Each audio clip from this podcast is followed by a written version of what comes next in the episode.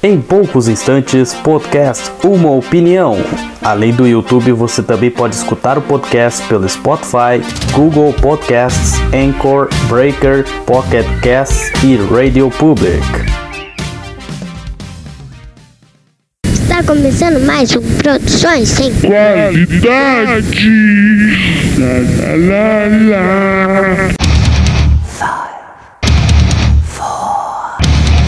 Three, one.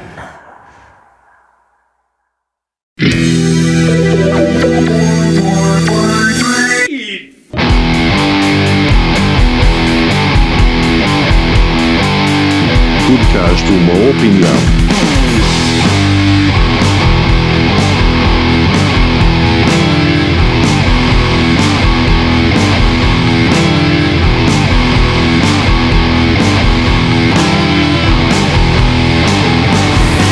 Podcast Uma Opinião. Line Pomos Jacklo. Oi, vou dar uma opinião, hein? E aí, seus bandos de pela saco, estamos de volta mais uma vez com o podcast Uma Opinião de hoje, hashtag number 13 da segunda temporada, número 13. Lula 13, 13, 13, 13, número desgraçado que eu odeio. Mas vamos trazer aqui o trio roviardo, né, que está hoje. É, o senhor Robson Grosso José dos Piais, eu aqui em Santa Maria, hoje com imagens, né, devidamente no meu quarto, na minha nova casa. E agora ele tem uma casa. Essa é a cadeia HQ. Comprem a nossa queridíssima Atroz FM. Está passando por um problema de servidor, portanto, o nosso podcast, não, por enquanto, não vai ser veiculado por lá, mas continuaremos firmes e fortes no nosso canal Produções Sem Qualidade no YouTube, no Spotify e nas demais plataformas de streaming podcast. E era isso que o senhor queria que eu falasse, né? Isso, que a nossa parceria acabou para sempre, que a Troz nos traiu e que a gente tá muito magoado e que nunca mais vamos voltar lá. Isso foi tudo que você falou enquanto eu tava mexendo no celular? Não, não, não, não. Foi bem Não, diferente, então. Mas agora eu fiquei curioso, né? Com o fim da Atroz FM, que destino terá o replicante? e vim compartilhar um pouco de alta cultura com você. Eia! Ah, é, houve o encontro do, do Roardo, né? Da dupla Roardo. Não, basicamente eu sabia que eu ia ter que subir pra Curitiba. Aí, já algumas semanas antes, eu peguei e falei pro Robson: "Ô, vai estar desocupado aí sábado? Vou. E aí eu propus que a gente, sei lá, fosse tomar algum trago em algum lugar aí. E ele indicou uma. Uma, como diria o Vinícius, uma lancheria lá do Largo da Ordem, né? Mas se fala aqui. uma hamburgueria. Aí a Ah, gente é foi lá bom no, no Garden, lá em Curitiba, né? Acompanhados de nossas respectivas primeiras damas. Interrompemos essa transmissão para as recomendações musicais. Eu vou trazer para vocês o disco novo do Thor, que se chama Alliance. Para quem não conhece o cara, ele é um fisiculturista canadense que foi se meter no heavy metal. Ele tem uma discografia bem longa e apesar dela não ser lá grande coisa na sua totalidade, os últimos discos que ele tem lançado tenho achado bem legais. E esse é mais um que eu recomendo que vocês escutem. Além do que um chamativo dele é que ele traz diversas participações especiais de outros músicos relacionados ao heavy metal. Então, como são muitos nomes aqui, eu não vou comentar um por um, mas quem tiver interesse pode dar uma conferida por si só. Continuando aqui as recomendações musicais, eu trago para vocês o novo disco da banda finlandesa Burning Point, que se chama Arsonist of the Soul. Apesar deles já estarem na ativa desde mais ou menos o começo dos anos 2000, essa é uma banda de power metal que ela não obteve muito destaque, mas os discos que eles lançaram até hoje, eles mantêm um nível bom. E uma coisa que me fez ficar atento à banda é porque alguns anos eles lançaram um disco que era auto-intitulado e metade dele trazia músicas novas e a outra metade trazia regravações de músicas de álbuns anteriores deles. E o que chamava atenção nessa época é que o guitarrista, o mentor da banda, o tal de Pete Ahonen, ele era o cara que também era responsável pelos vocais da banda. E aí eu não sei por que exatamente, nesse álbum auto-intitulado eles decidiram chamar uma outra pessoa para gravar os vocais. E no caso eles chamaram a Nitivalo. Acho que eu devo estar pronunciando errado provavelmente, mas enfim. Ela é uma vocalista que ela já teve presente em algumas bandas e alguns projetos.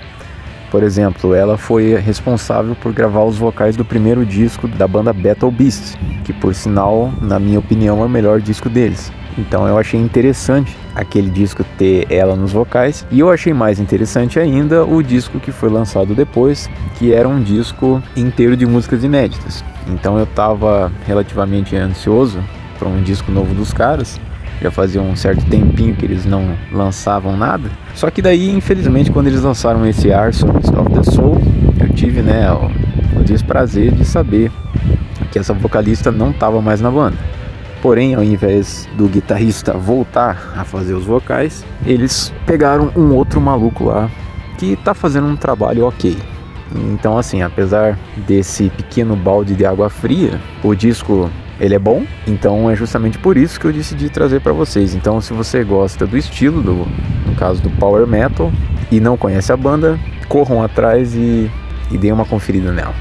A próxima recomendação que eu trago para vocês é de um cara que eu tenho recomendado os discos dele com uma certa frequência. O pessoal que escuta o podcast pode até achar que o cara é o meu artista favorito, faz parte da minha banda favorita, coisa assim, mas não é exatamente por isso, e sim porque ele realmente lança álbuns de estúdio com uma certa frequência rápida. Então eu tô falando novamente do Udo, Udo Dirk Schneider, né? E dessa vez ele trouxe um disco com o nome curioso de Game Over. Então, se esse for o último disco que ele lançar na carreira dele, o título vai ser bem apropriado. Eu acredito que isso não vai acontecer porque ele me parece ser aquele tipo de cara que só vai parar de gravar e cantar ao vivo quando o cara morrer no palco. Em se tratando do Udo, não tem muito o que falar, né? A não ser que é aquele heavy metal clássico que os fãs do Accept ou da própria carreira solo do Udo não tem como não gostarem. Claro que se o disco ele fosse monótono ou não fosse memorável, não ia adiantar nada você ouvir. Porém, o disco é justamente o contrário disso. Ele tem umas músicas cativantes e é aquilo que eu disse, é o feijão e arroz do heavy metal. Então, para quem gosta de coisas mais clássicas, sem muitas invencionices mirabolantes, podem dar uma checada.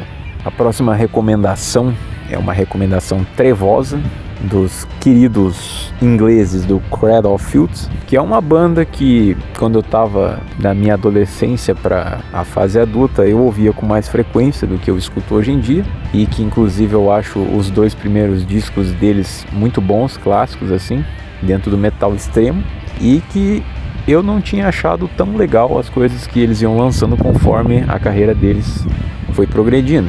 Só que eu me surpreendi com o último disco que eles lançaram, se chama Existence is Futile, que é um puta disco de metal extremo, principalmente para quem gosta mais assim de black metal, um pouco mais elaborado, né, sinfônico, com presença de teclados, orquestrações, vocais femininos de couro. E claro que a única coisa que pode afastar as pessoas são os vocais característicos do Danny Filth, que para quem não sabe parece alguém sendo estuprado por um elefante. Mas se você, assim como eu, não se importa com isso, acho até uma grande característica da banda, acho que vocês vão gostar do disco, porque as músicas elas têm uma estrutura na composição delas que lembra coisas mais tradicionais dentro do heavy metal ainda que não sejam de tão fácil assimilação assim. Felizmente eles não são como algumas bandas de black metal que basicamente inventam qualquer coisa, dão um rec e é isso aí. Então esperamos que um disco futuro deles seja tão bom ou até mesmo melhor que esse.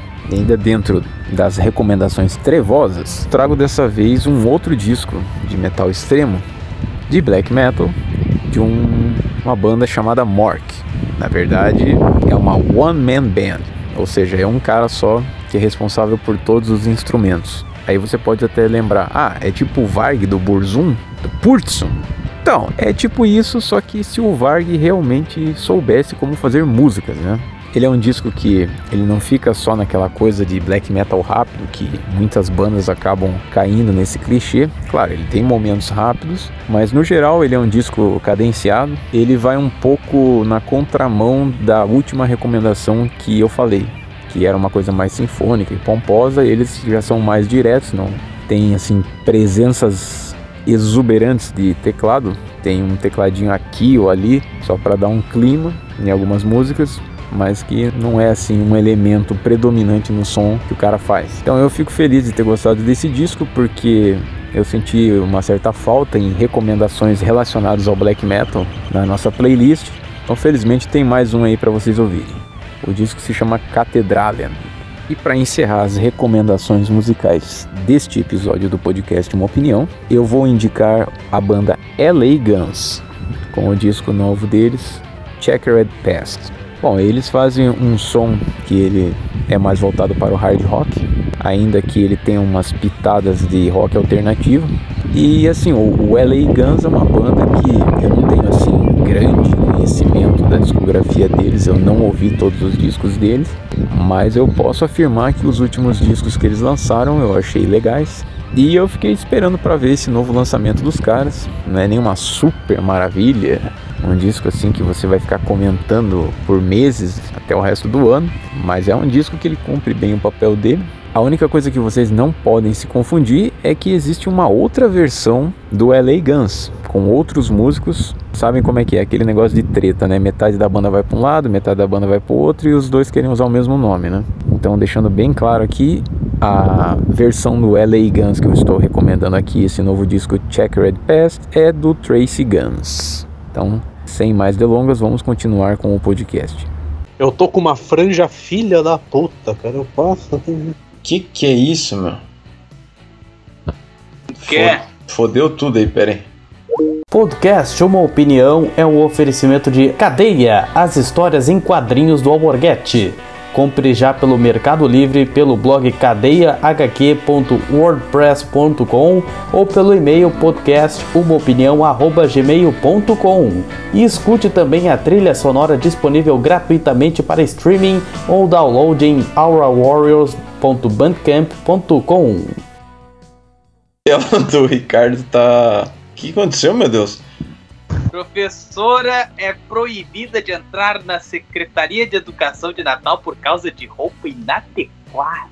Já tem um erro aqui, ó, porque aqui tem um, um apóstrofo e aqui que tem a, as aspas. É, tá errado, tá errado, realmente. A mulher não tem cabeça. Senhor Augusto, César Gomes e Fernanda Zauli, arrume essa merda nesse texto. Eu achei uma Ah, roupa sim. normal. É, eu também.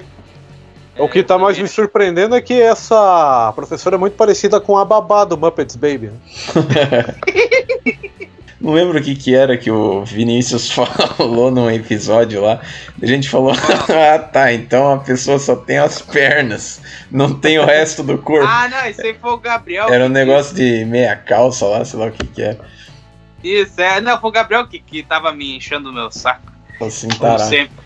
Uma professora da rede municipal de ensino de Natal teve entrada barrada na Secretaria Municipal de Educação com o argumento de que estava vestida com uma roupa inadequada. A proibição partiu do chefe de patrimônio da SME, não vou ficar falando secretaria toda hora, em pleno século XXI é inadmissível que uma mulher seja julgada pela roupa que está usando. Ah tá, então a senhora vai de calcinha e sutiã lá e quer entrar aí. O caso aconteceu na última quinta-feira, dia 11, e foi denunciado pela educadora. Ela trabalha na Escola Municipal Zuleide Fernandes. Aquele abraço! Silveira da Mota. É. E também um, um abraço pra dona Azoe.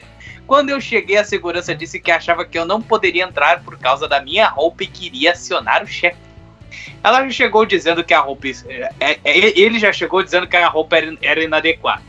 Eu perguntei quais eram os critérios, já que eu estava com o vestido normal, que eu já usei em outros dias de trabalho, e já entrei em outros prédios públicos. Ele respondeu que existia uma portaria que explicava qual, quais roupas não eram adequadas, que eu era uma educadora e que aquela não era uma roupa de educadora.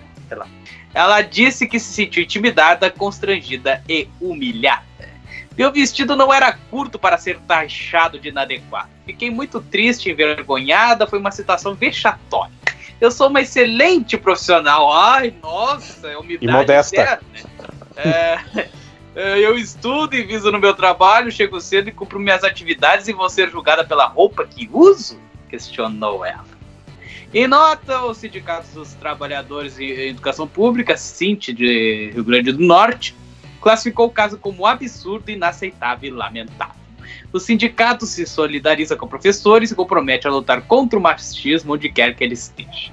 A SME também se manifestou e informou que está apurando os fatos para tor- to- tormar- tomar as devidas providências. Eu, realmente as pessoas estão ficando muito frescas, né? Tipo, tem tanta coisa pra pessoa se preocupar, ela vai se preocupar com um negócio que, tipo assim, se a mulher tivesse sido, sei lá, com fio dental ou alguma coisa assim, eu até entenderia os caras enchendo o saco, mas é tipo uma roupa normal. Agora, o que eu achei meio zoeira é que, tipo, tá, o cara tava sendo babaca, mas não necessariamente ele tava sendo machista. Então, os caras querem tudo falar que é machismo. e- Para a professora Tânia, o constrangimento que ela passou é retrato de uma sociedade patriarcal, misógina e machista.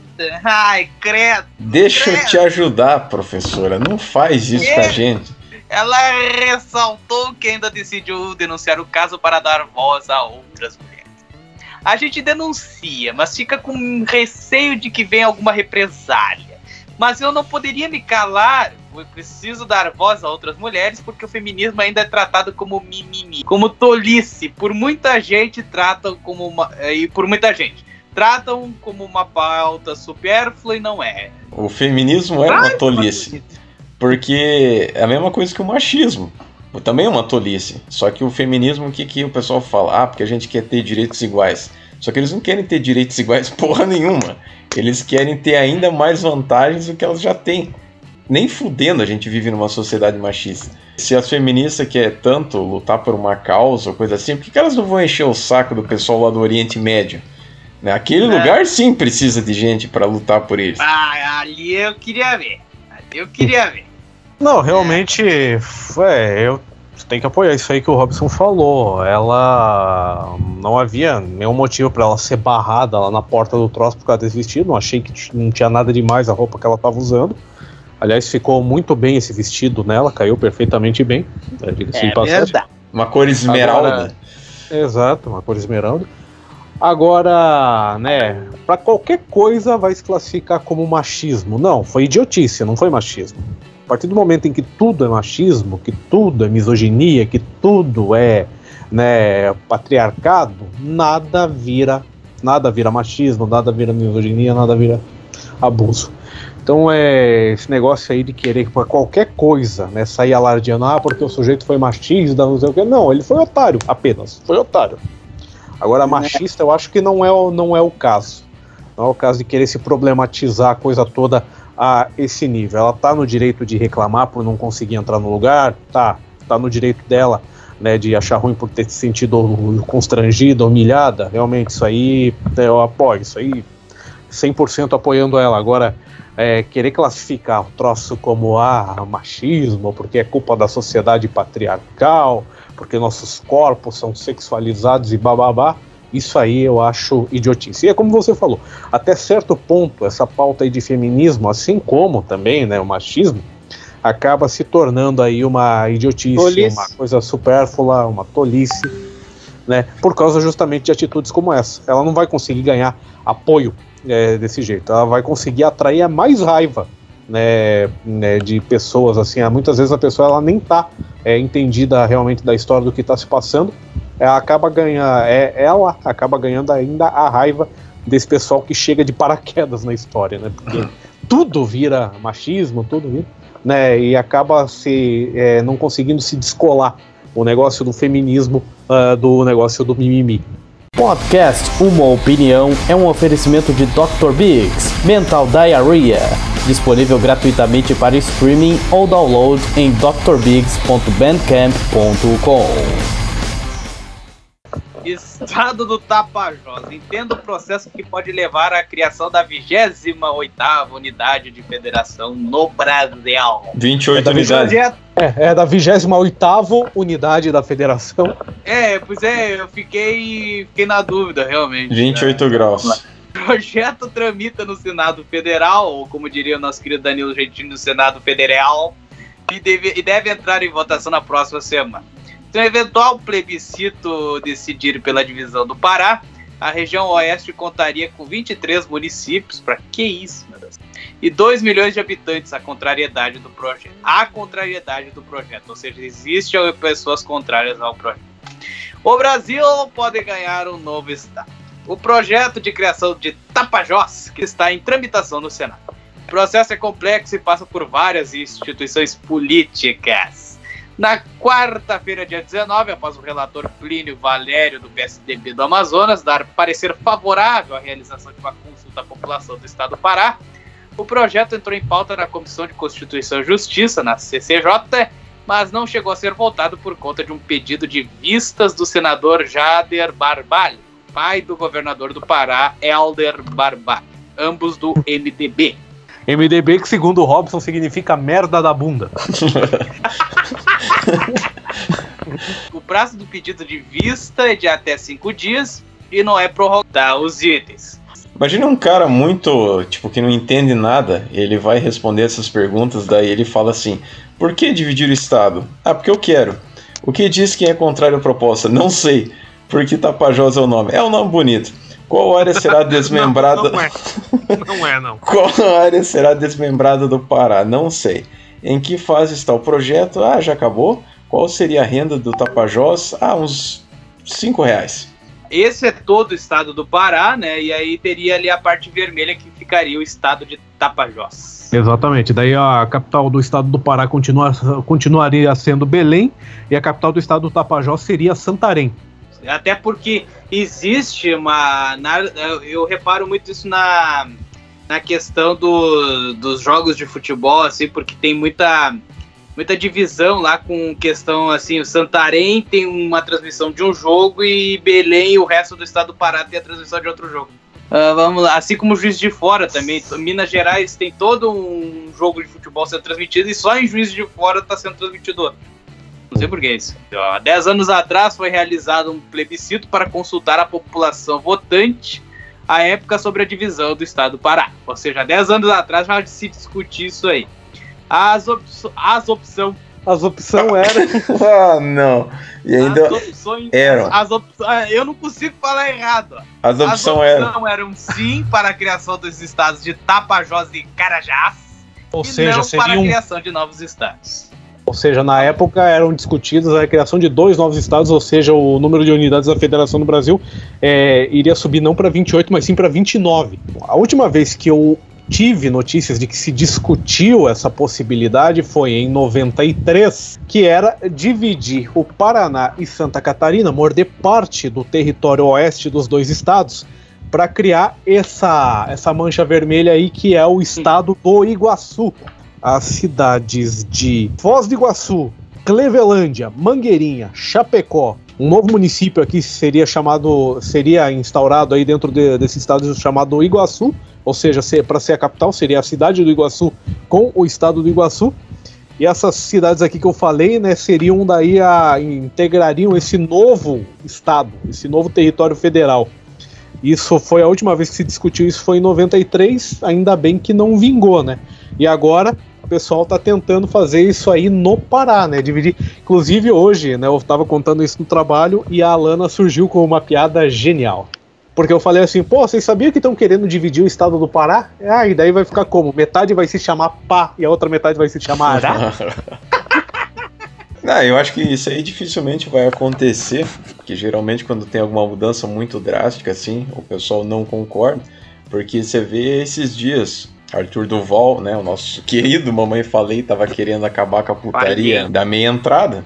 Nem o repórter da Globo entendeu o projeto dele, então você acha que não vão aceitar isso? Não, isso foi uma maior comédia que eu vi o Rodrigo Bocardi e os outros imbecil lá que tentando entender. Aliás, essa questão aí do Tapajós, para resumir bem aí com por que, que ser contrário a esse projeto. Só para encerrar. Um novo Estado vai significar novos senadores, novos deputados, o que vai significar mais fundo partidário. Aí vai sair o dinheiro adivinha do bolso de quem? Do teu rabo. A É. trolha no nosso rabo. É, exato. Nossa, inteirinha. Cracada até o tá. Vamos lá, próximo. E que- Por que, que o Ricardo mandou a, a arte da transmissão da. A melhor série brasileira de comédia surreal, absurda e nonsense que meia dúzia de pessoas assistiram. M16. São 18 episódios e mais uma tonelada de extras. Tudo gravado entre 2007 e 2018 e distribuído em 5 DVDs. Peça já a sua cópia pelo e-mail podcastumaopinião@gmail.com. Vamos lá. Placas geram polêmica em cidade de Goiás. Iranápolis, que fica na zona rural da cidade de Anápolis, tem. Eu odeio essa cidade, inclusive, por causa da Napolina, viu, Ricardo? Tem Ah, chamado a atenção Pode de visitantes. É, realmente te odeio. Ah, tem chamado a atenção de visitantes devido a placas com mensagens fortes, com tons religiosos, além de dividir opiniões entre os moradores. Dentre elas, logo na entrada do povoado, uma se destaca. A mulher que usa roupa curta, transparente e decotada é amiga de Satanás. Outras falam da de bebida e barulho. A comunidade está a 60 quilômetros da capital de Goiás e é conhecida pelos mosteiros e igrejas católicas. Ou seja, é um bando de crente chato do caralho. No começo da estrada que leva para o povoado, lê-se outra placa. O padre que promove barulho é amigo do demônio. A equipe do UOL foi até o local para verificar a origem das placas e ouviu moradores da região. Segundo eles, padres instalaram as mensagens.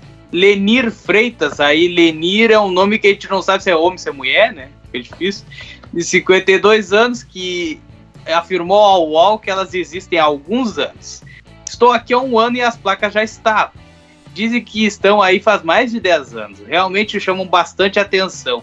E falaram que são três ou quatro padres que moram por aqui tiveram essa ideia. Outro morador que preferiu não se identificar disse que algumas das mensagens foram instaladas há ao menos de um mês. Uma mulher que prefere não ser identificada e explicou que não se fala muito sobre o assunto por medo de retaliação. Quando acontece alguma reclamação, ele chama, chama a polícia de se preocupar. Edmar Machado, esse a gente sabe que é homem, que trabalha com. Quer dizer, até que prove o contrário, né? É, trabalha como motorista, reside na região. Ele conta todos, ele conta que todos os terrenos são propriedades privadas dos padres, o que faz com que muitas pessoas não reclamem. É a opinião deles, são mensagens muito pesadas. Vai ver algumas pessoas concordam e por isso não criticam. Eu acho muito pesadas. Questionados, os moradores disseram não saber informar os nomes dos religiosos. Ao adentrar mais na comunidade, há imagens de santos e santas católicas, esculturas e pequenas igrejas. Quase ao lado de uma igreja maior que as outras do local, uma porteira de madeira dá acesso a uma estrada de terra, onde os, que os moradores dizem ser a casa dos padres. Nela está instalada uma réplica da placa que está na entrada do povoado e critica as roupas decotadas femininas. Há mais uma placa em tamanho menor, maior com as frases: Quem reza vai para o céu, quem não reza irá para o inferno. Ai, como é clichê essas frases, né? Ah, e quem não reza é pior que o demônio. Ai. O UOL tentou contato, mas não conseguiu falar com nenhum morador da residência. O jovem que pediu sigilo da sua identidade passava pelo local e contou que essa placa com as duas mensagens tinha sido instalada pelos padres há menos de um mês. E elas têm autores, ó. Santo Afonso, Maria de Ligório e Santa Teresa de Jesus. Uh, em frente à igreja, uma imagem de Nossa Senhora das Dores, inclusive é, é uma das avenidas de Santa Maria, inclusive, chorando junto da frase Protegei-nos dos amigos e seguidores do demônio. Ao seu lado, uma outra placa com os dizeres A bebida alcoólica é a urina do capeta e uma terceira réplica da placa em crítica às mulheres. Ela tá chorando A porque até ela achou uma merda. A reportagem tentou obter informações com a Diocese de Anápolis e confirmar se há algum vínculo com a Igreja Católica, mas católica, católica, mas as ligações não foram atendidas. Na manhã de sábado, dia 13 de novembro, Ao procurar a entidade, apenas a paróquia, que funciona junto à diocese, estava com atendimento. Uma funcionária respondeu que não sabia a respeito das placas e indicou a cúria diocesana, mas informou que o atendimento só será retomado após o feriado do dia 15, ou seja, já foi retomado o atendimento. Eu tenho apenas uma pergunta. Se a bebida é a urina do Satanás, seria o Gabriel o novo vampiro do mijo? é, não, e o legal é que você pode ver aí que as placas, algumas já estão aí, dizem, há mais 10 anos. O UOL só foi se incomodar com isso agora. E nem os próprios moradores da cidade estão incomodados, porque, como eles dizem, o troço foi instalado dentro da propriedade privada dos caras. Então, pra que que vão esquentar a cabeça com isso? É a opinião dele. É, É, uma, opi- ele- é uma opinião de merda? É, mas é a opinião deles fazer o quê? Cambada de filhos das putas. Essa é a cadeia HQ. Comprem. Família de Ribeirão Preto, São Paulo, recupera a Caravan 1978, xodó roubado há 23 anos na porta de casa. Veículo foi achado no início de novembro pela Polícia Civil do Distrito Federal. Olha onde foi achado. Após comprador descobrir que ela era roubada. Notícia improvável chegou por telefone. Ah, os caras achando que o roubo tinha prescrevido e não prescreveu bosta. Após passar 23 anos com a tristeza de ter a Caravan 1978 roubada na, da porta de casa, em Ribeirão Preto, o aposentado Antônio Carlos Pereira. É, sempre, tem, tem- sempre tem que ser um nome assim, né? Coisa de louco. Ah, Assim como? Ah, você queria que o cara se chamasse o quê? Jefferson? O carro, que era um xodó, foi em contrato, no- em contrato, em contrato no Distrito Federal. A Caravan representa muito mais do que um simples carro para Pereira e a família dele. É o símbolo da lembrança de uma época feliz. Esse carro tem história, diz o. Ou seja, a vida dele é infeliz hoje em dia. O veículo já tinha sido levado uma vez, mas acabou recuperado Caralho! na se- O na- que, na que tá Jardinópolis, acontecendo com esse carro? Cara, é, pô, esse carro é zicado, cara. Vende essa merda. é? Eu acho bom vender logo. Na segunda tentativa, Pereira não teve a mesma sorte. Ela foi levada em 1998 da porta da casa da família, no bairro Jardim Irajá, Jo- Jo- Jo- Zona Sul, Zona Sul de, de Ribeirão Preto. Para mim, ela era uma boneca. Todinho plastificado por dentro, tudo com couro, bancos reclináveis. O carro era uma maravilha, tudo arrumadinho, não tinha problema nenhum, diz ele. Homem faz Apesar- sexo com mais de Com mil mais de carros. É o Gabriel.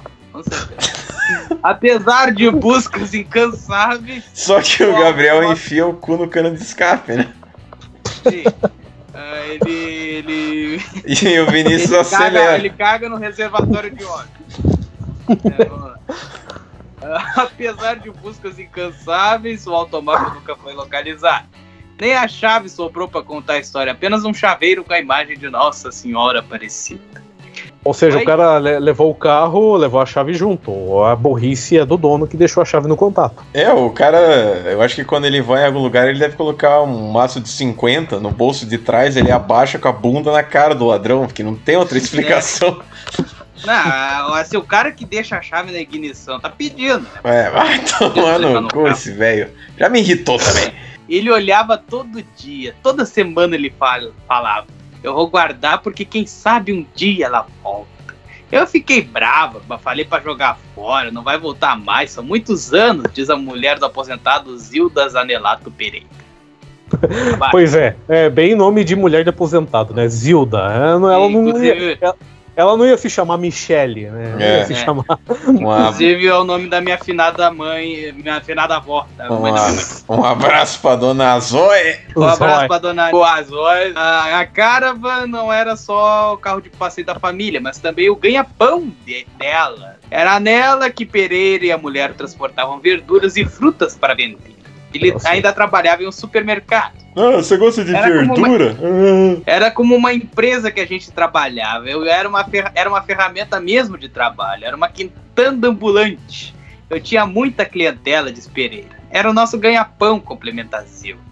As memórias da década de 80 com o carro estão vivas na mente da filha do casal, Thaís Fernanda Pereira. Uma vez a gente foi para a praia, foi descer a rodovia Anchieta e o pneu do carro estourou duas vezes de tanto de tanta gente que tinha dentro, diz elas gargalhadas. Meu Deus. Estourar o pneu do carro é uma lembrança feliz, hein? Pô, É. Que beleza, né? Quando o roubo aconteceu, a gente passou por momentos muito difíceis, porque meu pai perdeu a ferramenta de trabalho e não tinha mais o dinheiro das verduras, que era o que sustentava a nossa família. Era triste ver meu pai trabalhar todos os dias a pé, afirma Jó. Na tarde de terça-feira, dia 9, o telefone da casa da família tocou e Pereira mal pôde acreditar na pergunta que a pessoa do outro lado da linha fez. Ele perguntou: o senhor é gay? O senhor está constipado? Ele atendeu e uma mulher perguntou: Vocês tinham uma caravan bege? Aí ele travou. Não soube. Ah, isso aí tá a cara daquelas piadinhas. Ah, na frente da tua casa tem um carro cor de gelo? Não, é porque derreteu. Ah, aí ele travou e não soube responder. Ele olhou para mim e fez um gesto de dúvida. Eu disse que tinha, tinha. E Daí é- ele tomou. Na verdade, quem tava no telefone era aquele vilão lá do Gaban, né? Você tinha uma caravana bege? Tinha. Pois é, tinha. Agora não tem Não mais. tem mais. Não tem mais. Ah, eu, eu disse que tinha, tinha. Ele falou, toma o telefone. E ela falou assim: então encontraram. Ligaram do Distrito Federal. Ela está lá no Distrito Federal. Eu não acreditei. Eu não acreditei Ei, mesmo. mesmo! Vamos lá. O veículo foi localizado após a Polícia Civil identificar uma movimentação estranha no Distrito Federal. Um comprador tentou fazer a transferência do carro para o nome dele, mas alguns indícios de adulteração foram encontrados durante uma vistoria. Encaminhado para a polícia, submetido a uma perícia, o carro foi identificado como sendo o mesmo que havia sido furtado em- há 23 anos atrás em Ribeirão Preto. Após muito trabalho, a polícia localizou o paradeiro da família Pereira, Aí, ó, Pereira. ó. Pode- Sérgio Pereira. É, é é? O paradeiro da família pôde comunicar a recuperação. Notícia que ninguém jamais sonhou receber. Para a Thaís, isso é prova de que o carro estava destinado a ser do pai dela. Eu acho que não, foi roubado duas vezes. É, aguardem, né? A terceira. Vai vir a terceira daqui a pouco. Ah, vem, co. A, a, O cara travou. Agora o gerro de Pereira Ricardo Gasparim organiza como a família vai viajar até o Distrito Federal para trazer de volta o Choró. Até lá ninguém sabe se Pereira vai dormir. Hã? Quando eu estiver com ele de volta, vou montar nele. O quê? Peraí, tio, o velho Vai ou o carro? Vai montar nele. Pô, é um carro, não é um cavalo. É o cavalo ou o Demetrio? O Vinícius acho que até morreu ali, ó. A cara de empolgação do Vinícius dessa imagem congelada, né? Parece. Parece. Parece que ele tá vendo um pinto de 35 centímetros na Voltei, voltei, voltei. A, a, a volta ali. Voltei, voltei, voltei. Voltei, voltei, voltei. A volta ali, por favor. Fez um barulho. Fó, fó, fó, fó. É o carro, Decar. Nós vamos de carro até Brasília. Talvez a gente coloque um guincho ou uma cegonha para trazer essa caravana de volta. É, porque colocar o carro dentro do carro pra levar não dá. né? Ah, bom, é porque com o preço da gasolina o ladrão viu que não ia dar conta de manter o carro e resolveu devolver. Essa é a cadeia HQ. Comprem é, mano, a moto encontrada escondida dentro de um túmulo no cemitério municipal de Cornélio Procópio, no norte Pioneiro. Ah, segundo a, a soldado, isso é muito estranho, mas é, é o jeito certo de se falar, né? Segundo a soldado, Relações Públicas do, de- do- de- como diz o Robson, 18 O Batalhão. 18 batalhão. Polícia Militar, da quinta-feira, dia 11, por volta das 5 e 10 da tarde, a corporação recebeu uma denúncia anônima de que haveria uma moto escondida em uma sepultura. Abre aspas. A PM, claro, agora eu olhei pra, pra, pra janela aqui, tá, a lua tá bonita hoje. Vamos lá, eu tô Casa Grande, todo viajado. A PM deslocou uma equipe com dois policiais que estavam de serviço no dia para o local indicado e encontrou uma motocicleta Honda CG. Tinha que ser uma CG, não podia ser uma, uma Harley Davidson, uma PCJ, não, tem que ser uma aposta numa CG. No túmulo fechado. O veículo constava como roubado. Segundo ela, a data de registro do roubo era 2 de julho e foi encontrada só agora, este ano.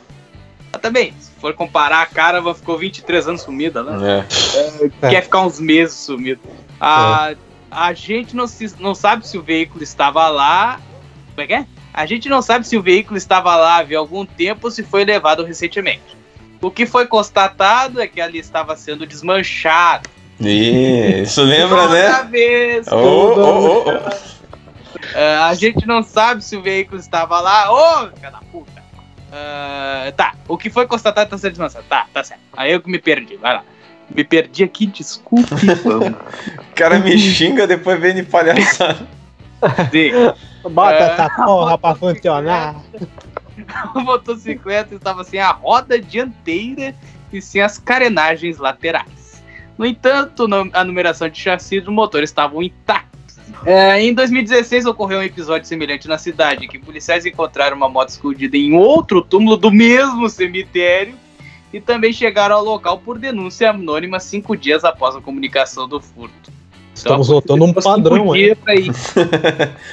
Na época, o investigador Igor Orestes afirmou que tinha alguns suspeitos que eram moradores de uma vila vizinha ao cemitério. A equipe teve dificuldades para retirar o veículo do local, já que o espaço é estreito e o peso da, mo- da motocicleta dificultou a remoção. Tá, agora eu fico me perguntando. Se foi difícil para tirar a bicicleta, imagina para botar lá dentro. Os policiais solicitaram o apoio de uma caminhonete que passava pelo local e encaminharam o veículo para a 11 Subdivisão Policial de Cornélio Pro- Procópio. A polícia, a polícia Civil investigou o caso para descobrir quem é o responsável pelo roubo e quem escondeu o veículo. O, dega, o, dele, o delegado. o delegado. Ali já hoje você falou motocicleta, depois bicicleta, daí agora é o Delgado. É o, de, é o delegado. O delegado João Manuel Garcia Alonso Filho, vai ter nome longo assim na puta que pariu, afirmou que a moto será submetida à perícia para verificar se houve alguma adulteração. Ah, ele ressaltou que o nome do proprietário da motocicleta deve ser identificado em breve, mas há um período de até 10 dias até que a solicitação do nome tenha retorno. Abre aspas, nós estamos investigando. o que vocês têm que investigar é que já tinha uma outra moto aí e os caras botaram mais uma aí. Ou seja, os caras já estão usando isso como esconderijo de desmanche há tempo. já. Eles querem que as motos, né, procriem. Deve ser. Não, mas no cemitério não é lugar pra se procriar, é o contrário. Ah, mas você não sabe das histórias que eu sei. Ah, não. Pera aí. Os góticos. Quando Olha. não se tem grana pra motel, o nego é capaz de tudo. O cemitério fica ao lado de um bairro popular de Cornélio Procópio. Enrolei todo pra falar isso. Bairro E popular é uma forma educada de falar que é a tigrada.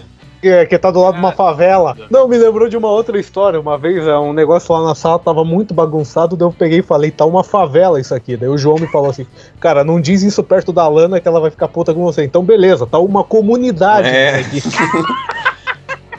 Dança da motinha. Dança da motinha. Essa é a cadeia HQ. Comprem. Agora a notícia inútil da semana.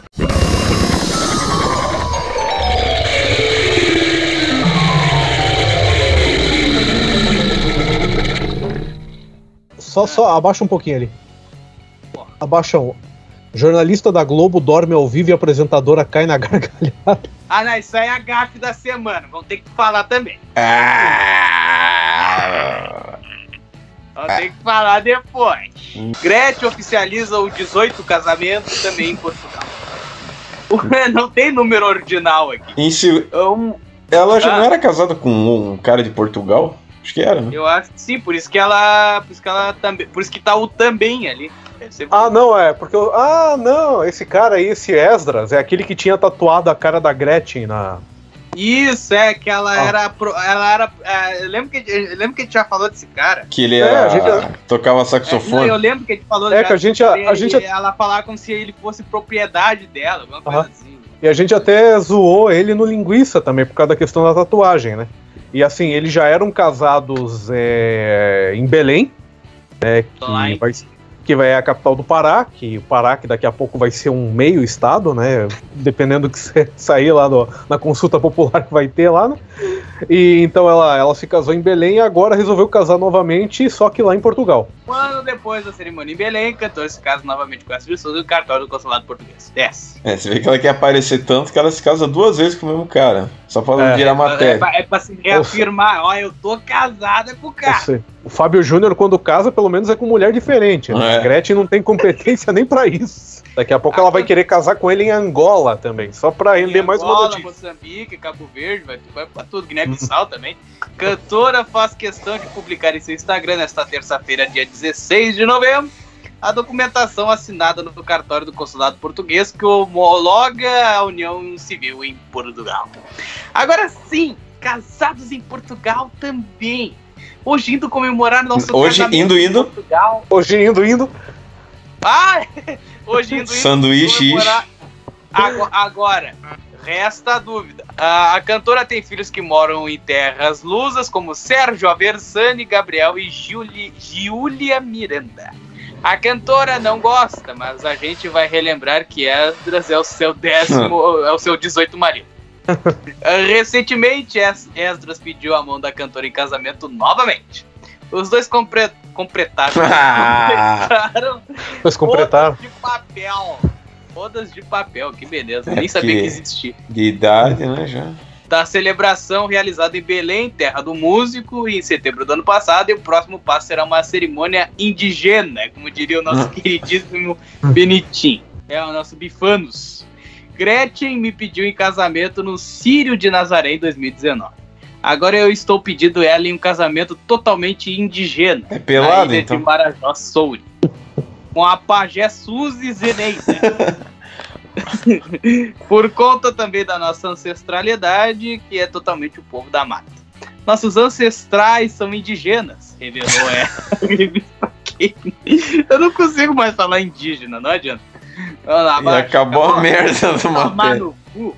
Essa é a cadeia HQ. Comprem. Vamos lá, Não, nós temos que falar da gafe do cara lá. Tá, eu só vou colocar porque essa matéria foi curta, tá? Tá, vamos lá. Obrigado. Beijo na tua boca. Vamos lá. Jornalista da Globo dorme ao vivo e a apresentadora cai na gargalhada. O jornalista Valdo Cruz. Esse Valdo Cruz tá meio. Sei lá, dá pra fazer uma pegadinha com esse nome aí, não sei. Vamos lá. O jornalista Valdo Cruz ah, protagonizou um momento cômico e ao vivo e divertiu a apresentadora Maria Beltrão. Achei. Olha a cara do homem ali. Parece que ele tá recebendo um boquete. Eu adoro o jeito que o Robson fala essas palavras com ele. Boquete. Vamos lá. Aqui, ó, o senador Roberto Requião. Roberto Requião. Se não é polícia, cacete. Vamos lá. O jornalista e comentarista político da Globo News, Valdalco Cruz, protagonizou um momento cômico ao lado da apresentadora Maria Beltrão no programa jornalístico Estúdio 1 dessa terça-feira. A revista eletrônica anunciava o início das apostas Mega Sena, que virá o montante de 350 milhões. Opa! No dia 31 de outubro. Ah, tá, que essa notícia já é meio requentada. Nossa, meio arrequentado. A apresentadora Ele já até programa- acordou já. A apresentadora do programa quis saber o que, que o Valdo faria com o prêmio milionário. O que você faria com 350 milhões de reais? perguntou ela. De olhos fechados e fingindo estar dormindo, o comentarista político declarou: Vou continuar dormindo, eu já estou sonhando com isso. Vou sonhar, estou sonhando com isso. Disse ele aos risos. Ai, nossa. A âncora do programa jornalístico não se conteve a presenciar um momento cômico e caiu na gargalhada. Ele só está vendo as coisas aparecendo assim. Se divertiu, Maria Beltrão. E essa não é a primeira vez que o jornalista político da Globo arranca gargalhadas da apresentadora no programa jornalístico Estúdio. É I, né? Sei lá. Ah, sei lá. Ah, o analista político da Globo News surpreendeu a todos os seus colegas do programa da último mês de agosto. Aconteceu porque ele latiu ao vivo durante um comentário em uma reportagem que falava sobre cachorro. Maria Beltrão conversava de forma descontraída com um repórter que se encontrava dentro do Congresso Nacional. Hum, cachorro e Congresso Nacional. Hum, então tá. Vamos lá. O jornalista narrava a história da cadela Mar... Margalx, é isso? Deve ser Margot. É. É, sei lá, Margalx. É o Ricardo Alexandre Mianes. que foi contratada para reforçar a segurança do Congresso. Foi então que o comentarista político pediu para fazer uma pergunta ao repórter. Qual a pergunta, Valdo? Indagou a âncora do programa jornalístico. Foi nesse momento que o jornalista veterano começou a imitar sons de latido. E, do- dos e, arrancando gargalhadas da mulher e dos demais jornalistas que estavam. Sons do reino animal. Você ouviu a pergunta, Vitor? Brincou Maria Beltrão com seu repórter que respondeu. Esse adestramento eu ainda não tem. Se eu começar a latir, eu acho que ela, a cadela, não entende. Não. É, tá chato isso aí. A apresentadora, ele chama de cadela? Comentou o jornal. Ele tá, tá, tá, tá fraca a matéria. Ainda bem que ele não tava imitando o gato, né? Porque senão iam passar a mão nas costas dele e ia levantar o rabo. Ah, tá, que o cara gosta O de que, que você faria com palhaçada, vamos reagir. 350 milhões de reais? Eu não tô vendo porra nenhuma. Vou continuar dormindo, eu tô sonhando com isso. Vou sonhar. Ele só tá Tá vendo, ele Ricardo? tá Sonhando com isso. assim. Então, O iate. Eu vou que continuar que ele, sonhando com ele isso, fala Maria. aquilo que eu acabei de ler ali. em O que, que você faria com 300 Eu achei que era gafe e não era. O cara É, tirando tipo- sarro. É, isso aí tá Tomamos meio, tá meio estranho, hein? Meio esquisito Tomamos, isso daí, hein? os sete comentários ali, ó. Nossa, olha Jogo isso. Esse é tiozão de WhatsApp. É coisa boa. Esse programa nada mais é do que um curral político do PT. Não falam nada de bom do país. Denigre o governo, lamentável no jornal. Ah, é porque o nosso governo tá muito bom pra falar bem, né? É. Ai, ai. Enquanto sem noção, Bolsonaro fala que a floresta amazônica não queima porque é úmida. Lula é recebido por Macron na França. Ai, grande! Ah. Ai, nossa, o Macron! Esse é aquele tipo de idiota que Ah, olho ele do tudo é Macron. ou é uma coisa ou Por é isso outra. que eu digo, francês tem tudo que se fuder. Só isso. a dar a minha opinião. Aí falou uma pessoa que quer muito trabalhar na redação desse jornal pra falar que é falta de assunto, né? Eu nunca vi um Ah, gente cara. defender emissora, ó, Globo Líder sempre, chola Gadu. Que Gadu, mano? É A Maria né? Gadu. É o buraco do É cu. Podcast Uma Opinião é um oferecimento de Cusex. Antigamente eu tinha muitos problemas para defecar. Foi então que eu adquiri Cusex. O Cusex é um supositório que basta você enfiar no seu cu para sentir uma puta vontade de cagar. Cusé, Cusé, Cusé, Cusé, Cusex. Esse é o remédio. Muito obrigado, senhores, por terem acompanhado o podcast Uma Opinião de hoje. Hashtag número 13. Quero agradecer aos nossos queridos amigos aí, Ricardinho e Robson, a do- a- o trio roviário. do- Ah, Um beijo na alma de vocês. Vamos lá, deem tchau aí. Tchau, galerinha, mais ou menos. Até a próxima. Suede Mock McKiff. Conselho muito importante a todos vocês: não corram com tesoura na mão.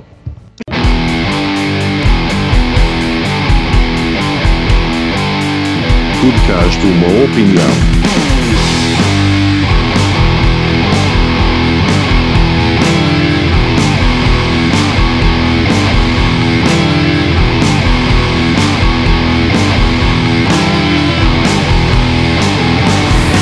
Podcast Uma Opinião. Online pomos já aquilo. Discontinue! Discontinue! É, porque eu ia falar que eu não sabia que o Vinícius ele tinha sido contratado pela Globo, né? Futebol 2021. não sei o quê. E ah, eu gostaria de é, que o Robson subisse um pouco a imagem é, ao, pro que está escrito aqui em cima. Os jogos da AFEM será transmitido ao É, vivo bravo. pelo Face. Aí o Vinícius Katz Lorenzi é o narrador. E aqui temos também os comentários de Paulo Renato, ele que é o comentarista que o Brasil aprendeu a amar. E eu aprendi a odiar. Isso sem falar que o Vinícius, ele tem, assim, é tão pouco respeito por si que ele escreveu o próprio nome dele com letra minúscula. Não fui eu, imbecil! Ou seja, ele não se respeita. Só faltou usar uma letra Comic Sans, daí fudeu tudo. Fosse eu, não ia escrever isso aí, né, cara? Nem ia fazer uma arte dessa pra começo. Ah, foi você que escreveu, para com isso. É. Campeonato subóbito. Eu sei que É. você faz churrasco na grelha. Ah, baixa essa porra aí, vamos ver a,